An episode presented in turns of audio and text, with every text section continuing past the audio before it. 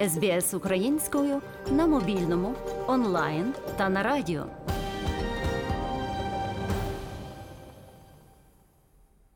Більшість людей не задумується, що їм може довестися діяти у критичній ситуації, аж поки вони не потраплять у неї. За статистикою в Австралії, кількість людей, які пройшли навчання з надання першої медичної допомоги, значно нижча, ніж число випадків, де потрібні такі навички. Отже, який найкращий спосіб пройти навчання? У 2017 році Червоний Хрест виявив, що Австралія має один з найнижчих показників навчання першій допомозі у світі. Незважаючи на те, що щорічно до лікарень потрапляє майже півмільйона травмованих осіб, серед них майже 60 тисяч дітей. За оцінками Королівського товариства порятунку життя, щодня в середньому 20 австралійців помирають від серцевих нападів. Також було встановлено, що 60% травм, які потребують надання першої допомоги, трапляються вдома. Навички надання медичної допомоги у надзвичайних випадках та на робочому місці має менш ніж кожен третій працівник. Бакрід працює фельдшером понад 20 років. Він також є викладачем парамедицини в університеті Західного Сіднея.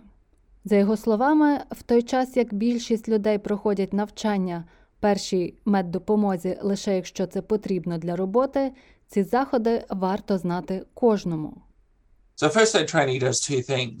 It both gives people skills to sort of self-manage situations. Навчання першій медичній допомозі, по-перше, дає людям навички, щоб знати, як самому діяти та допомагати іншим при травмуванні чи нездужанні. Крім того, таке навчання додає впевненості. Отже, це хороший спосіб дізнатися, як реагувати в ситуаціях не лише щодо надання першої допомоги, а й дає добру психологічну підготовку. Під час курсів першої допомоги навчають основам реагування в різних надзвичайних ситуаціях і допомагати при різних випадках травм. Пан Рід зазначає, що мета полягає в тому, щоб постраждалі мали більше шансів на виживання до прибуття медиків.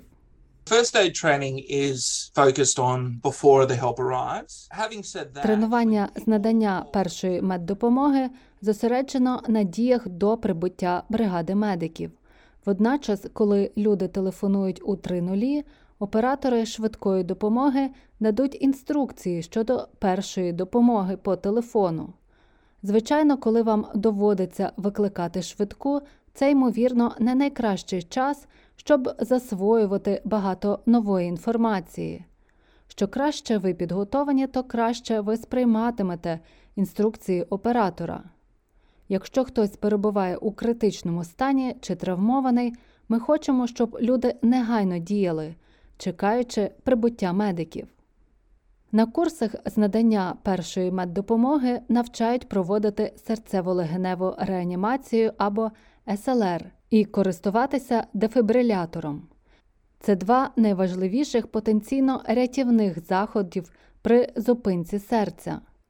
Пан Рід зазначає, що підготовка до СЛР повинна відповідати нормам Австралійської ради реанімації ARC. Ця організація є найвищим органом, який визначає стандарти першої допомоги. До нього входять близько 20 організацій, включаючи коледж невідкладної медицини, Рада органів швидкої допомоги та Royal Life Saving.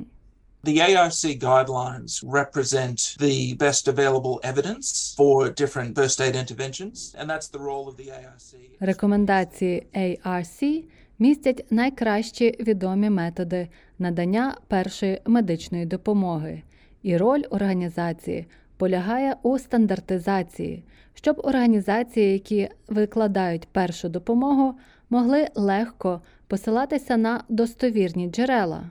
Отже, курс має дотримуватися рекомендацій IRC. Хірург Фінлей Макнейл є керівником підкомітету з надання першої меддопомоги Австралійської та Новозеландської ради реанімації. Він зазначає, що існує безліч організацій, які надають навчання першій меддопомозі. St John is, numerically speaking, the largest teacher of first aid in Australia and in New Zealand, but there are multiple other. Сент teachers Джон проводить найбільше навчань першої меддопомоги в Австралії та Новій Зеландії, але є багато інших закладів. Червоний Хрест є дуже гарним прикладом. Surf Life Saving, Royal Life Saving. Усі вчать надавати першу медичну допомогу, а в деяких штатах і територіях органи служби швидкої допомоги також проводили тренінги в минулому, а деякі навчають і досі. Є багато приватних організацій, які зареєстровані для проведення навчання, пояснює пан Маккейл. Any private provider, that is, uh, any first aid. Можна скористатися послугами будь-якої навчальної організації з надання першої медичної допомоги, яка має статус RTO, зареєстрованої навчальної організації. Вам слід звернутися до однієї з офіційно зареєстрованих організацій, тобто RTO. Хоча більшість курсів з надання першої медичної допомоги проводиться особисто, деякі включають онлайн-модулі. Деблоу працює регіональним керівником курсів першої медичної допомоги в Червоному Хресті в Брізбені. Вона пояснює, що змішані варіанти навчання допомагають задовольнити різні навчальні потреби. The benefits to having a blended online component is that it allows you to do this at your time and your own pace. Я вважаю, що одна з переваг наявності змішаного онлайн компонента полягає в тому, що він дозволяє вам робити це у свій час і у власному темпі, що важливо для учнів, яким може знадобитися трохи більше часу, щоб поміркувати, щоб засвоїти інформацію. І це також дозволяє повернутися назад, перечитати та переглянути частину цієї інформації. Крім того, у нас є можливість онлайн-навчання із субтитрами, тож це дозволяє онлайн-компоненту бути перекладеним на різні мови. Пані Лоу додає, що батьки та опікуни мають можливість пройти спеціалізований тренінг з надання першої медичної допомоги немовлятам і дітям. Тут розповідають про відмінність першої медичної допомоги для дорослих і дітей або немовлят, а також СЛР. Ми розглядаємо безпеку вдома та те, як мінімізувати побутові ризики, ситуації, такі як удушення, астма, алергія, кровотеча. Мета курсу полягає в тому, щоб надати інструменти, які допоможуть відчути себе в безпеці та впевнено приймати рішення і знати, куди звертатися по допомогу у разі потреби, наприклад, до чергової медсестри. В Австралії кваліфікації першої допомоги слід оновлювати кожні три роки, а повторне навчання СЛР рекомендується щороку. Це пояснює лікар Макнейл. I think one of the benefits to having a blended online component is that it allows you to do this at your time and your own Навчання справді важливе для проведення серцево-легеневої реанімації. Навчання цьому справді допомагає. І, на жаль, на даний момент, мабуть, лише 5% австралійців справді мають сертифікат першої допомоги, і навички серцево-легеневої реанімації, на жаль, забуваються. Курси першої медичної допомоги відрізняються за тривалістю. Деякі тривають від кількох годин до кількох днів. Одні мають національну акредитацію, інші ні. Деякі з них проводять в офісах, інші на відкритому повітрі. Пан Рід зазначає, що слухачам та роботодавцям потрібно переконатися, що обраний ними курс відповідає потребам. That means that they teach to a specific standard that's outlined for whatever that course is, and there's different first aid modules. Кожен курс має свою методику викладання.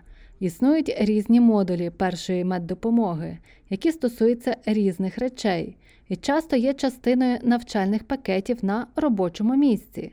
Отже, якщо ви робите це для роботи, важливо вибрати курс першої допомоги, який підходить для цього робочого місця або для цієї потреби. Окрім акредитованих курсів, багато некомерційних громадських організацій та служб швидкої допомоги також пропонують безкоштовні тренінги з надання першої допомоги. Пан Рід рекомендує розглянути різні доступні варіанти. There's a range of providers that people can look at, and people should look at reviews of the provider or how the course is structured, things like that. And most of the major providers. Існує багато можливостей. Вам варто ознайомитися з відгуками про організацію та структуру курсу.